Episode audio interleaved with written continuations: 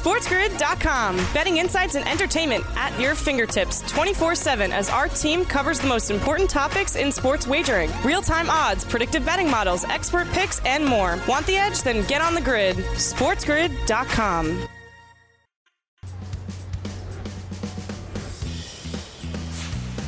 A Thursday on the morning after starts right now on Sports Grid and Sirius XM channel 159, the home for Sports Grid Radio on SiriusXM, all across the Sports Grid network. I am Ben Stevens. Tons to get to on this Thursday edition of the morning after because the sports landscape never slows down. A recap of the play in tournament action last night that sets up winner take all games tomorrow on a Friday for a berth in the NBA postseason. So much drama around the association right now. We also look at Major League Baseball, the second series for a lot of teams in this MLB season. The young portion of this year now in the books. We had a big sports debate yesterday in Minnesota between the Dodgers and the Twins. We'll recap all of that action and look forward to a Thursday slate in Major League Baseball as well. We're also only two weeks out from the NFL draft. Two weeks from this Thursday in Las Vegas, the first round gets underway. The Jacksonville Jaguars are on the clock for a second straight year, selecting number one overall. All of that and plenty more here on a Thursday on the morning after. We begin in Atlanta last night, the play in tournament in the Eastern Conference between the nine seeded Atlanta Hawks and the 10 seed, the Charlotte Hornets. The line worked slightly in the favor of Atlanta just prior to tip, closing as a five and a half point favorite and it made sense. The Hawks absolutely hammering the Charlotte Hornets last night, winning big 132 103. So Atlanta easily covering as a five and a half point favorite. The Hawks now 20 and 15 against the number as a home favorite this year. And look at that final score 132 103. If you had an over, I am sorry. If you had an under, what a sweat it was for you last night in Atlanta. The total of 235 and a hook just barely stays under. Atlanta now under in five of its last six games. And Trae Young also doing well in five of the last six for the Hawks. He has had a double double in five of those six games 24 points last night, 11 assists, just one of seven from deep. Not the typical shooting performance of Trae Young, but he continues some great play here now in the postseason. Ice Trae is certainly on display in that six game span that I mentioned, where Trae Young has had a double double in five of six. He is averaging nearly 30 points per game and 11 assists per game in that span as well. All five starters for the Hawks last night scoring in double figures. Atlanta continues some great play in the home stretch of the regular season, now into the Eastern Conference play in tournament. The Hawks have won eight of their last 10 games, covering in each of those eight wins. So, what is up next for the Atlanta Hawks? A road trip to Cleveland, Ohio to face off against the Cavaliers tomorrow night with a spot in the Eastern Conference playoffs as the number eight seed on the line. It's not March anymore, it's the middle of April, but it's survive and advance. A winner take all one game scenario between Atlanta and Cleveland. And look who is favored in this game. The Hawks open up as a two point favorite. We have seen that line start to work already in their favor. It got to three just moments ago on the FanDuel Sportsbook, now ticking back down to the two and a hook that you see there. Atlanta as a favorite this year, 28 and 24 against the number, but just 8 and 9 ATS as a road favorite. Now, Cleveland is struggling at this point. Good to return home for sure, but the Cavs have lost nine of their last 12 games as a home underdog this year. Nine, five, and one against the number, but only four of those nine covers outright wins, and that's what Cleveland will need to advance into the Eastern Conference playoffs. A welcome to our Sports Grid radio audience here, the opening hour of the morning after on a Thursday right here on the grid. Sirius XM, channel 159, all of our terrestrial radio affiliates now in the mix as well. I am Ben Stevens. The Eastern Conference play in tournament returns tomorrow night in Cleveland, Ohio. The Cavaliers open as a two point road underdog. Now that has moved up to two and a half in favor of the road team tomorrow night, the Atlanta Hawks. Cleveland, of course, a home dog. Cleveland under in six of its last 10 games as well. That total of 224 and a hook that you see right there, tied for the second lowest number the Hawks have seen for an over under since the end of February, all four games in the play in tournaments, the two on Tuesday night in Brooklyn and in Minneapolis, and then the two last night in Atlanta, and the one we'll get to in the West out in New Orleans between the Pels and the Spurs, all staying under. Of course, that total between Atlanta and Charlotte last night was 235 and a hook. It ends at 235 for a combined final score, so just barely under, but all four totals staying under in the play in tournament. What does that tell us? It's postseason basketball now in the NBA. Defense, at least if you're not the Charlotte Hornets, on more of a full display. So also we can look at how the spread looks tomorrow night between the Hawks and the Cleveland Cavaliers, where it is now in favor of Atlanta at two and a half points, and correlate that to the Eastern Conference odds, because the odds here should show you something based on where Atlanta and Cleveland are at the moment. Atlanta is 65 to 1 to win the East. Almost double that price. The Cavaliers, the home team, tomorrow night at 120 to 1. As we always say here on the morning after, and as we bleed the winning edge all across the Spiz Grizz, let the odds tell you something. Let the odds dictate what the sports book feels about this game. Not just the two and a half point spread in favor of the road team tomorrow night, the Atlanta Hawks, but nearly a double difference there 65 to 1 for Atlanta, 120 to 1 for the Cavaliers in the Eastern Conference odds. The outlook for Atlanta once they get to the Eastern Conference postseason, if they can knock off the Cavs tomorrow in the finale of the play in tournament, is a lot higher than that of the Cleveland Cavaliers. From the east to the west, we go to New Orleans on the other side of the break. SportsGrid.com. Betting insights and entertainment at your fingertips 24 7 as our team covers the most important topics in sports wagering real time odds, predictive betting models, expert picks, and more. Want the edge? Then get on the grid. SportsGrid.com.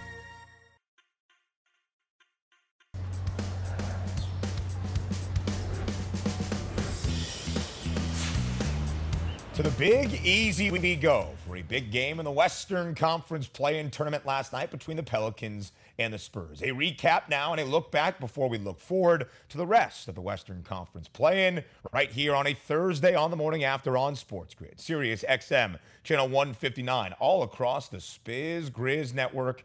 I am Ben Stevens. The line worked in favor of the Pels all afternoon long yesterday. When we had Aaron Summers, a reporter for the Pelicans, on, it was at five points in favor of the home team last night in New Orleans. It worked up to five and a half, briefly got to six, fell on five and a half, and the Pelicans covering as a home favorite last night, winning 113 103 over San Antonio. The Pels took the lead about halfway through that first quarter and never trailed again. Got that lead up to as many as 21 points late in the third quarter. Credit to Gregg Popovich and his San Antonio Spurs team. They rally to cut it to six about midway through the fourth, but the Pelicans hold on to win and cover as a five and a half point home favorite. New Orleans now, as a home favorite, 11 4 and 1 against the number this year. That's a cover percentage, a tick above 73%, 73.3% to be exact. That is the best home favorite cover percentage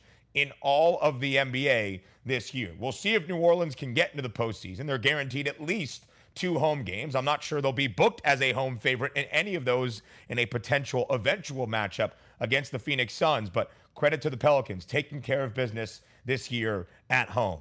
Only 16 points last night for DeJounte Murray, the all star for the San Antonio Spurs, in foul trouble early on in that first half. Picked up three personal fouls early, about midway through the second quarter, had to sit a good amount of time, never got into his rhythm, only finishing with 16 points, well under his points prop of 23 and a half. And I can wear it. I told you that was my buy, buy, buy best bet yesterday for DeJounte Murray, the all star for San Antonio, to go over his points prop of 23 in a hook with the cap and the caveat that if San Antonio was going to cover this number as a five and a half point road dog, DeJounte Murray would have to go well over that points prop. He did it. He stays under, and San Antonio loses by 10, ending their season. On the other side, though, big nights and big performances on a big postseason stage for both CJ McCollum and Brandon Ingram. We start with CJ, acquired by the Pelicans at the trade deadline from the Portland Trailblazers, where he had spent the eight years of his NBA career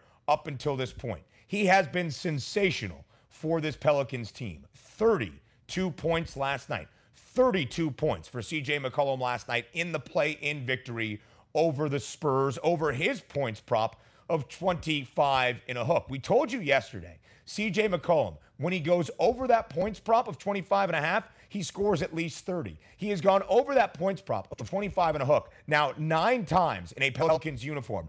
Every time he has scored at least 30 points. Last night, that prop for CJ to score at least 30 in the game against the Spurs was at plus 182. Hopefully, you found some plus money on CJ McCollum. And a big performance from BI in Brandon Ingram, who has been struggling and being hampered by an injured hamstring down the home stretch of this NBA regular season. Looked pretty good last night. 27 points over his points prop of 24 and a half. And Jonas Valanciunas adding a double double as well. 22 points for the big man in addition to 14 boards. CJ McCollum said after the game, this could be the start of something big for New Orleans, something special as they enter the playoffs. 13 and 10 after the All Star break, straight up in the regular season. Add on that victory last night in a cover as a home favorite.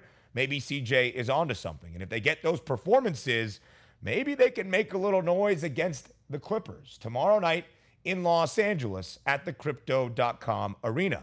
As we all expected, and as the odds indicated, throughout the final week of the NBA regular season, entering the play in tournament, where the Clippers were minus 590 on the FanDuel Sportsbook to make the postseason. And there was no real love for New Orleans or San Antonio, whoever was victorious. The Clippers open up as a home favorite tomorrow night, but it was at five just about 12 hours ago. Now it's four, live on the FanDuel Sportsbook, working in favor of the Pelicans, a road underdog, getting four points tomorrow night in LA. And again, that total of 216 and a half with all four games so far in the play in tournament staying under, it makes sense. We are seeing a relatively low total at 216 in a hook. In fact, that 216 and a half for an over under for New Orleans is the lowest for the Pelicans since the end of the month of January. Over two and a half months since the Pelicans have seen a total that small on the board, and they've gone under in nine of their last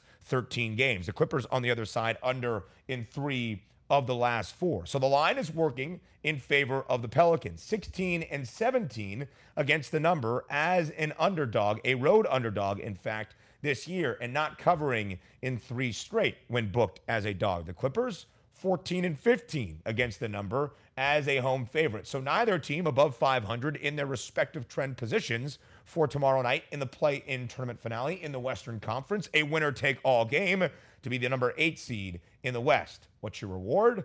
A matchup against the number one seed, the best team in the NBA all year long, and a team that won the West last year in the Phoenix Suns. Good luck to either LA or New Orleans if they get to that point. But first things first, a matchup tomorrow night in Los Angeles, where the Clippers currently a four point home favorite. And again, we correlate numbers here on the morning after at all times. When you look at the Western Conference odds, we have seen drastic moves on both the price of New Orleans and Los Angeles. The Clippers entered the play-in tournament with the shortest number we had seen on LA in nearly 2 months, 19 to 1 there was some hope that the Clippers would knock off the T Wolves, be that number seven seed, maybe making some noise with postseason experience against the upstart Memphis Grizzlies. And maybe, just maybe, Kawhi Leonard back into the fold with the playoff P by the time they got midway through that opening round because we never know what Kawhi is up to. Well, 19 to 1 quickly works to 36 to 1 now for LA as they get ready to host the Pelicans tomorrow night in that winner take all final game in the Western Conference play in as we said, there was no real love in the betting markets for either New Orleans or San Antonio entering last night. It seemed that whoever won the 9 10 matchup was just going to get rolled over by either the Clippers or the T Wolves. And in this case, now the LA Clippers after losing to Minnesota in Minnesota just two nights ago. But that's not the case based on the odds for that single game spread. And then again, in those Western Conference odds, New Orleans was 210 to 1 entering the play in tournament two days ago. Now, 46 to 1. And again, that distinction between the prices on the Pelicans and the Clippers is only $10 now. 36 to 1 once again for Los Angeles, 46 to 1 for New Orleans. Now, either of these teams is going to open up as a big, big underdog in the series prices against the Phoenix Suns. The strongest series price that we see so far for any of the opening round series in the playoffs on either side, the Bucks are minus 1100 to win the series against the Chicago Bulls. I don't know if Phoenix would be quite, quite there, but you got to think it's probably minus 650, minus 700, probably a bigger number if it's the Pelicans, probably slightly shorter if it's the Clippers against Phoenix. And speaking of those Eastern Conference odds, as we'll get to a little bit later on in this opening hour with FanDuel's Brian Fonseca, boy, have they moved and they have not worked in the favor of the Brooklyn Nets. They're starting to look a little bit more like the Eastern Conference standings, but the Nets now the longest price we have seen at plus 460. The reason I bring that up is because I flipped the page on FanDuel to look at the Western Conference odds, and the Eastern Conference odds jumped up at the top of my web browser, and I was like, oh boy. That's some movement against the Brooklyn Nets. And again, the Phoenix Suns have remained a very short favorite in the West at plus 120. The Golden State Warriors now plus 390. The odds slightly working in favor of the Dubs. The Grizzlies, the number two seed, the third best odds at plus 550. So no games in the NBA tonight. A night off before both games to end out the play in tournaments tomorrow. In the East, it's the Cavs, a two and a half point home underdog against the Atlanta Hawks. In the West, it's the Clippers, a four point home favorite against those New Orleans Pelicans. A Major League Baseball breakdown up next. SportsGrid.com. Betting insights and entertainment at your fingertips 24 7 as our team covers the most important topics in sports wagering real time odds, predictive betting models, expert picks, and more. Want the edge? Then get on the grid. SportsGrid.com.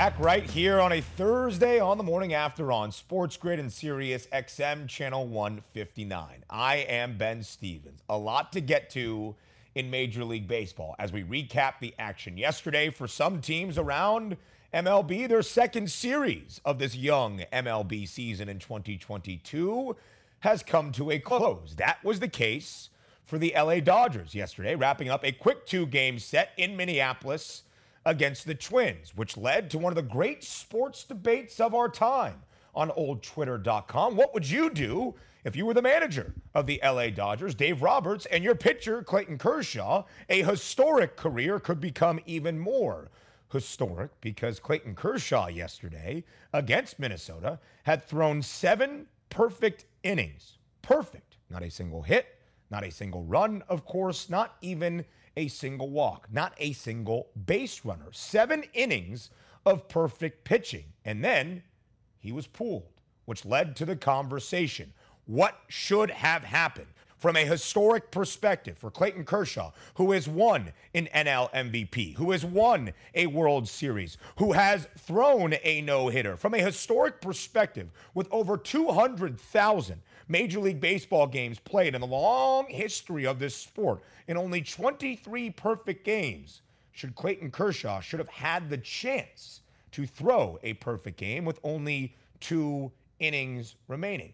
History, fun of the sport, fan perspective, answer would probably be yes. But Clayton Kershaw, who could not do much for the Dodgers last postseason as the World Series favorites, because of an elbow injury, now at the advanced stage of his career, who has been in the majors for a very long time in Dodger Blue, should he be rested off a short and compacted spring training? That was the ultimate decision that Dave Roberts made. Let's look at the stats first before we further this conversation and debate, because I think both sides have merit. Seven innings pitched yesterday, no hits, no walks, perfect baseball.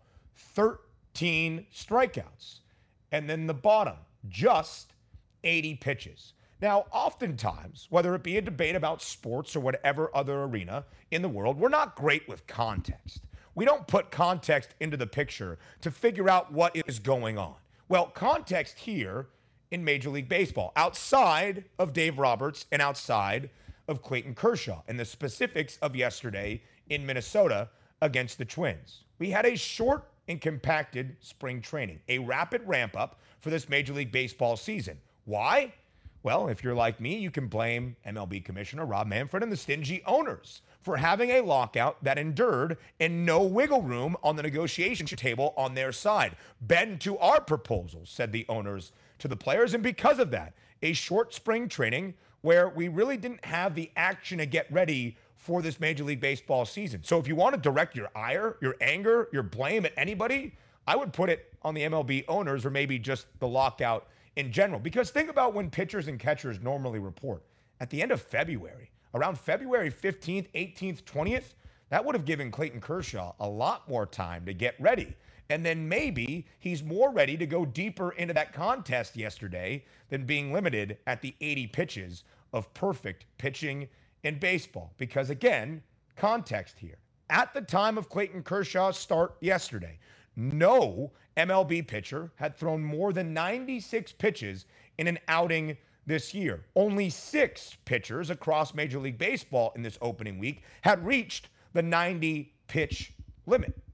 Interesting when you put that into context for Clayton Kershaw throwing 80 pitches yesterday. But again, we can live in dichotomy, or at least we can try, and look at the other side of that argument. Should Clayton Kershaw have had the chance to already add on to a historic Major League Baseball career, a Hall of Fame track record for Clayton Kershaw, and the opportunity to throw the 24th perfect game in Major League Baseball history from a fan perspective, from a fun perspective. And baseball can often get in its own way of having fun. I would say yes the opportunity to go out there, to throw, to have an opportunity to add on to a Hall of Fame career with a distinction that not many in the long history of Major League Baseball have had, and that was to throw a perfect game. I don't think it's the new age of baseball and the starters being scared of throwing against the lineup for the third time or the sabermetrics that would lead to a manager pulling out a pitcher. I think it was because of the short and compacted spring training and the ramp up to this season and trying to keep Clayton Kershaw healthy. A lot of what ifs were a part of the great sports debate yesterday on Twitter. What if Clayton Kershaw goes out there and gets hurt and his shoulder gets inflamed? What if the next batter he faces laces one to the gap, it's a double, and that's it? What if, because of this performance, 157 games later at the end of this Major League Baseball season, Clayton Kershaw's not ready for the playoffs? for the World Series favorites and the favorites in the NL pennant race, the LA Dodgers. A lot of what ifs, but what we know, what happened yesterday, seven perfect innings of pitching from Clayton Kershaw, 13 strikeouts, not a single hit, not a single walk, not a single base runner, in only 80 pitches. Oh, by the way, the Dodgers won seven to nothing, taking both games against the Minnesota Twins, the home opener for the Dodgers back at Chavez Ravine, inside Dodger Stadium today against the Cincinnati Reds, where Walker Buehler will be on the bump, and the Dodgers are a minus 275 favorite against those Cincinnati Reds. So, from one great pitching performance yesterday to what on paper looked to be a great pitching duel in Philadelphia in the early portion of the afternoon between the New York Mets starter and Max Scherzer and the starter on the bump for the Phils in Aaron Nola. It went the way of the New York Mets, who win the game 9 to 6 thanks to some good offense and thanks to polar bear Pete Alonso. Pete Alonso, a huge game yesterday, 3 of 5 at the dish, a 3-run home run, two doubles, 5 RBIs, a big big reason the Mets scored 9 runs, take the final two games of the series against the Phils for a series victory. Max Scherzer also pretty stellar on the bump yesterday for the Amazings. Five innings pitched, only one earned run on five hits, seven strikeouts, three walks, but seven strikeouts for Scherzer against the Phillies. Aaron Nola, not great. Three and a third, three earned runs on three hits, a pretty quick yank for Aaron Nola yesterday for the Philadelphia Phillies. So the New York Mets end as a dog in each of the three games in this set on the road in Philadelphia. They take two of the three. The New York Mets on the run line this year, six and one against that number. That's the best mark in all of Major League Baseball so far. The Cleveland Guardians, the second best mark at 5 and 1 on the run line, and we have seen a slight bit of movement in the National League East odds as we have had a couple of divisional series here to start off this Major League Baseball season. The Atlanta Braves are still the favorites at plus 130, but that's 5 cents back from where their number was at plus 125. The New York Mets now the second shortest price at plus 170. 30 cents of odds movement in favor of the Amazons from 2 to 1 now to plus 170. And the Phillies work back slightly from plus 340 entering the series against the Mets to plus 360. So the New York Mets working their way back up. Of course, before the injury to Jacob DeGrom, the Mets were the favorites, just slightly, over the Braves in the preseason odds here in the National League East. And both teams had a team win total of 91 in a hook. The Mets team win total worked back by three games, ending at 88 and a half. Well, the Mets are off to a pretty good start. They've won five of their first seven. As we go from the NL East to the American League and a team in the AL East, the Red Sox facing off against a familiar foe yesterday, and Eduardo Rodriguez, the starter for the Detroit Tigers. He was a member of the Sox last year, and it was an offensive onslaught out there in Detroit yesterday with the Red Sox winning 9 to 7. The teams combining for 16 total runs, 23 total hits. Eduardo Rodriguez only three and two thirds, giving up two earned on five hits against his former team in Boston. This is just the second over of the year for the Sox yesterday against the Tigers. Two of their six games now, over four of their six under. The Red Sox booked as a favorite in all three of this set against the Detroit Tigers. They take the final two games. The home opener for the Red Sox is tomorrow at Fenway Park against the Minnesota Twins. So the Detroit Tigers are part of a very interesting division right now in the American League Central. The favorites are still the Chicago White Sox, but a slight bit of movement on that number as well. Minus 210 to start off the year, now just minus 200. The White Sox are off to a 4 and 1 start. This is nothing against them, but maybe it's the Cleveland Guardians. A 4 and 2 start after losing their first two games of the year against the Royals. They have won four straight. They have been booked as a dog in three games this year, winning two of those three as an underdog by an average margin as a dog, winning of 7.2 runs per game. So that number on the Cleveland Guardians getting a little bit better as well at plus 850. A little bit more compact now as you look at the American League Central. And as we look at the American League pennant odds, you will see both the White Sox up there towards the top, the Houston Astros, of course, and then the Toronto Blue Jays getting shorter by the day. Now plus 400. Entered the year at plus 450, now plus 400. The reason why? Well, maybe we look at what Vlad Guerrero Jr. did yesterday. Three home runs in a single game against the New York Yankees. Two of those off Gerrit Cole. Two of them coming after he had a gash in his right hand. Also added a double against Cole yesterday in the sixth inning, prompting Gerrit Cole to tip his cap rather enthusiastically to Vlad Guerrero Jr., who is now tied as a co favorite at plus 380 for the American League MVP alongside Shohei Ohtani. Also, we showed you there just briefly, I believe, the Mariners and the White Sox, who are off to a four in one start. Chicago stomping on Robbie Ray, the reigning AL Cy Young winner yesterday. Six earned runs in six and a third against the White Sox on the south side of Chicago yesterday. Back to the NBA, a focus on the postseason with Brian Fonseca. That's up next. SportsGrid.com. Betting insights and entertainment at your fingertips 24 7 as our team covers the most important topics in sports wagering real time odds, predictive betting models, expert picks, and more. Want the edge? Then get on the grid. SportsGrid.com.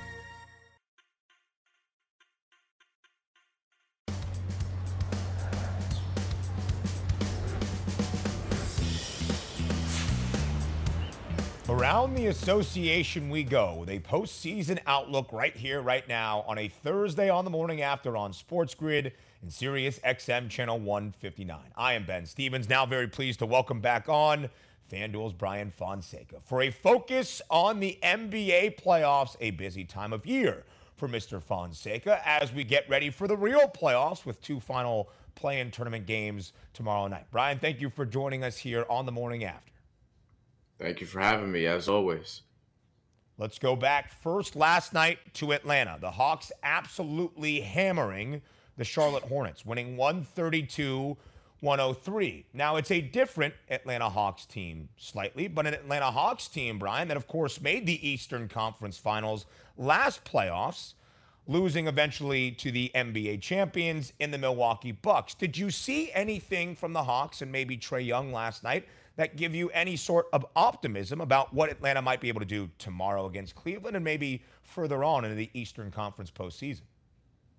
I mean, if Jarrett Allen doesn't play again, then I think the Atlanta Hawks would be in good position to win that. Now, Cleveland did come back against the Nets, and the Nets are letting a lot of teams come back against them that probably shouldn't when they're undermanned. But, you know, Cleveland was a dangerous team down the stretch there. They were getting a lot of shots, just their middle was wide open because Jarrett Allen wasn't there. And then with Atlanta last night, you can see, like, obviously Trae Young is going to try and floater them to death. And he wasn't even playing very well when they went out to their initial lead in the beginning. I also think part of it though is just Charlotte. Charlotte, for whatever reason, has a tendency to just not show up in these play-in games. And last year, if you remember, they lost to the Indiana Pacers 144 to 117, which I reminded people yep. last night on Twitter.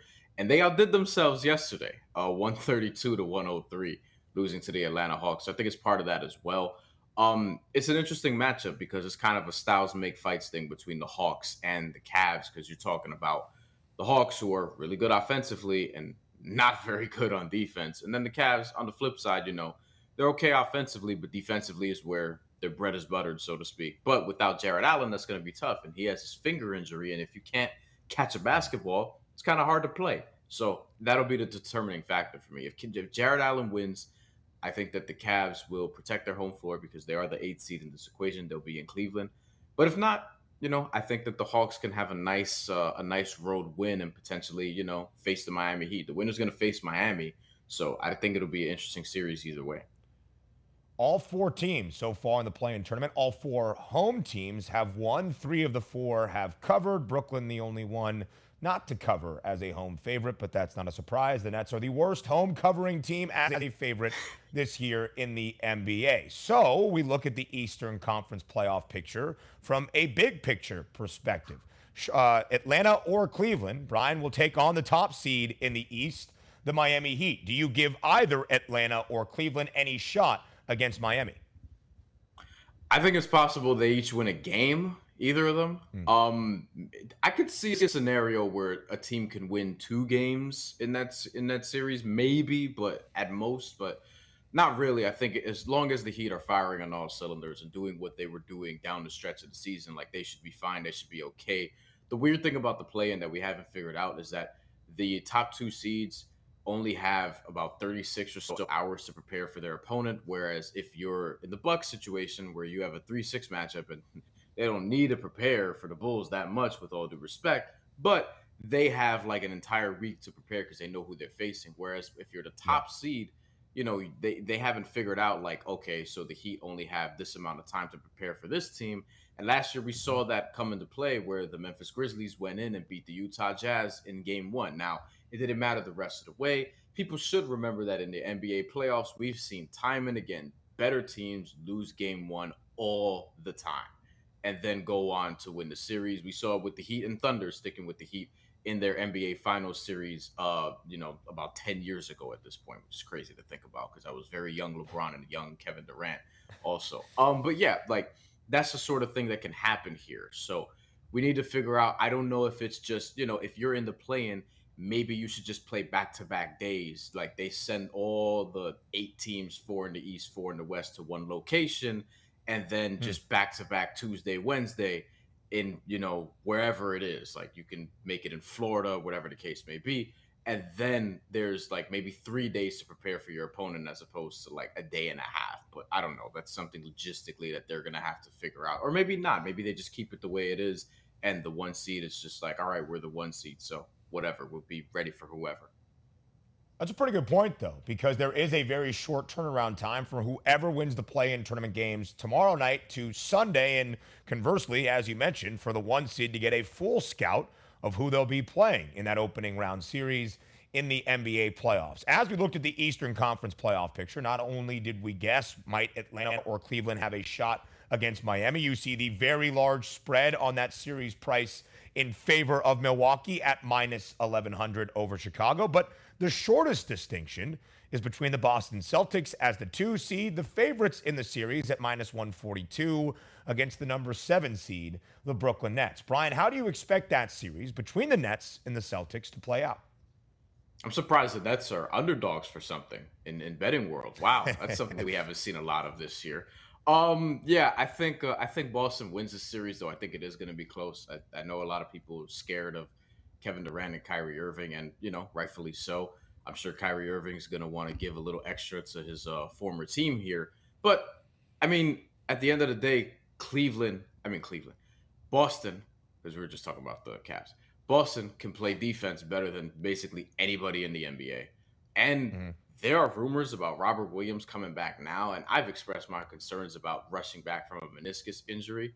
But there are rumors about him coming back for this series. And the Celtics seem very optimistic that that's going to be the case. I don't know when, but that's something to monitor. Um, I don't know how he's going to look off meniscus, uh, off a meniscus injury, but it's going to be tough. But him being there is going to help, though I don't think they need him to win the series so long as they can defend how they're capable of defending. Uh, because they're so good, especially on the perimeter, and that's where the Nets like that's where they're going to get a lot of their offense, right? And you're able to, you know, contain Seth Curry and Patty Mills and Kyrie Irving to some extent. You could try your best. Um, and Bruce Brown, who's been coming into his own lately and hitting corner threes at a very high clip in terms of efficiency. Mm. I still think the Celtics should be favored because I tend to lean to whoever can get the highest or get to the highest level defensively while still having a respectable offense. The Nets have not shown that they can get stops consistently defensively against inferior teams, and Boston has Jayson Tatum, Jaylen Brown, Marcus Smart could be firing on all cylinders. What if Al Horford has a big game? If Derrick White could find his jumper, et cetera, et cetera. And then again, if Robert Williams comes back, that's going to add something to what they do. So yeah, the Celtics would be the smart pick here.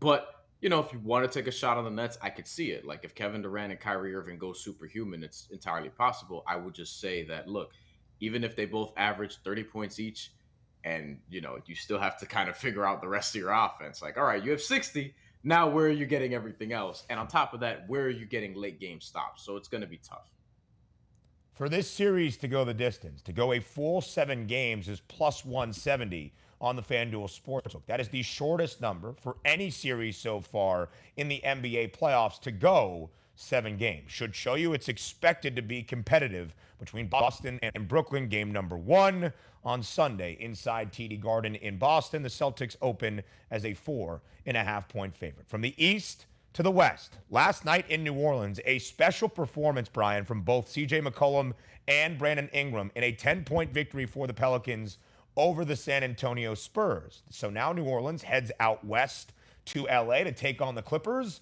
The spread opened up in favor of the LA Clippers at five points. It's worked its way down now to four. Before we got into the play in tournament, there wasn't much thought. There was a shot for New Orleans if they got to this point. Do you expect this game to be more competitive than we previously thought between LA and New Orleans tomorrow night? Yeah, I think this could potentially be a great game. I mean, and I have no idea who I think is going to win it, honestly, at this point, because we saw the Clippers get out to a strong start. They were containing Karl-Anthony Towns, and maybe part of that was Karl-Anthony Towns' own doing because he tends to do that in big moments. I'm just saying. But anyway, like with the Clippers, they came out defensively. They were playing very hard, and you know they had that one run where they slipped up at the end. Maybe home field advantage had something to do with that, or home court advantage mm-hmm. in this case, right? So they're gonna have it in LA uh, at the I was gonna say Staples Center at the Crypto at the Crypt. Uh, against yep. uh, against the New Orleans Pelicans, you know that's going to be something that's interesting because New Orleans has they sort of have more top end scoring here because you have Brandon Ingram and because you have CJ McCollum. And we talked about this trade when it happened. I like this trade a lot because it was going to keep them competitive whether or not Zion gets back. You can pretty much write Zion Williamson off. But you still have those two. Herb Jones is playing at a high level last night on both mm-hmm. ends. Jonas Valanciunas was very good around the rim. Like you have those these pieces here that can really piss off the Los Angeles Clippers. And Paul George, if he doesn't have, you know, one of his sort of virtuoso performances that he has from time to time, then it's going to be tough. I have faith though in Ty Lue. He's one of the best coaches in the NBA. He is going to be on some NBA Coach of the Year ballots. You know, being in that top three. Uh, and Willie Green's done a really good job in New Orleans too. So it's a fascinating game on all levels. I would probably tend to lean the home team here, but like mm-hmm. all we've seen so far in these play-in games are just home teams winning. And I feel like somebody, either Atlanta or New Orleans, potentially both, has to sort of buck this trend. And I think it's very possible that it could be in this game because the Pelicans, I think, to the degree that they're competitive, they are for real. I will give them that. The Hawks booked as a road favorite tomorrow night against the Cleveland Cavaliers. The Clippers, a four point favorite at home against the New Orleans Pelicans. The Clippers, of course, falling to the Timberwolves two nights ago in Minneapolis. Minnesota now gets Ja Morant and the Memphis Grizzlies, the two seed in the West, which is the strongest favored side in that conference from a postseason perspective. Minus 320 now on the FanDuel Sportsbook, Brian, for the Grizzlies to win the series outright against the Timberwolves. How do you break down that matchup between Memphis and Minnesota? Yeah, it's interesting because the knocks that you hear against Memphis is one, their age. They're just very young. And typically, if you're very young, you don't win, seriously win in the playoffs, with few exceptions, very few exceptions. And the other thing is that how they get a lot of their points and transition and forcing steals or whatever are things that are not going to be readily available to you in the playoffs as much. Now, I would say that I think Minnesota could be an interesting matchup for them, but again, it's going to be about how they and they being the Grizzlies sort of contain Anthony Edwards more than anybody else. And D'Angelo Russell, we got very good, very good game from D'Angelo Russell against the Clippers. Yep. He has to be able to do that consistently. And with Karl-Anthony Towns, look, I mean, it's not going to get any easier because if you struggle with Nicolas Batum, what's going to happen if Jaren Jackson Jr. is guarding you in that series? Like it's going to get it's going to get even more difficult. So you're going to rely on big time performances from Anthony Edwards, D'Angelo Russell, and then obviously your role players, guys like Patrick Beverley, who we saw was very emotional about that win against the Clippers, and rightfully so. The dude's been through a lot. Um, Jarred Vanderbilt, somebody who I thought could have made more of an imprint on that first game. So I would say that the Minnesota Timberwolves, uh, they can give them a, a good series, but I don't think it necessarily goes beyond six. The Grizzlies to win in five is the shortest correct score at plus 260 on FanDuel. Brian Fonseca from FanDuel as well. Thank you for your time. As always. From the NBA back to MLB and fade the public next. SportsGrid.com. Betting insights and entertainment at your fingertips 24 7 as our team covers the most important topics in sports wagering real time odds, predictive betting models, expert picks, and more. Want the edge? Then get on the grid. SportsGrid.com.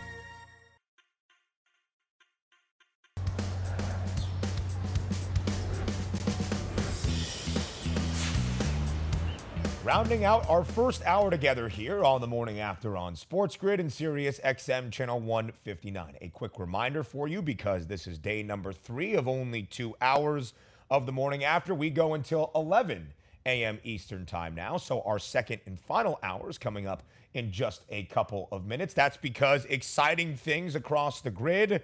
Newswire, a new program to keep you updated with the latest in terms of how the betting odds are moving, hosted by Craig Mish begins at 2 p.m. Eastern, the third day of that show. A great debut week. You might see myself, Ben Stevens, on that show a few times, contributing to how the market is moving, doing my best impression like somebody on election night at the board, following along with where things are moving here in the studio. Where things are moving in our poll is the topic of conversation that dominated Twitter yesterday afternoon. If you were Dave Roberts, what would you have done with Clayton Kershaw? Let's find out and Fade the Public. So the question relatively simple. Would you have pulled Clayton Kershaw after 7 perfect innings in only 80 pitches? The two options, yes, it was the right call. No, I would have left him in. And a good majority of the public, nearly 80% of the public on this ongoing and active poll at SportsGrid TV on Twitter, saying they would have left Clayton Kershaw in. That felt to be the resounding side yesterday, but even Clayton Kershaw himself said in the post game interview that his discussion with Dave Roberts, they both acknowledged it was kind of a bummer to be in that spot, but ultimately it's about winning, and it was the right call. Whether Clayton truly believes that, who's to say? I think he would have wanted to add on to the historic perspective of an already Hall of Fame career. But as we see here of this Fade the Public poll, nearly 80% of the public would have left Clayton Kershaw in. Seven perfect innings, only 80 pitches, but a 7 0 win for LA. The home opener inside Dodger Stadium today against the Reds. The second hour of the morning after on this Thursday is up next.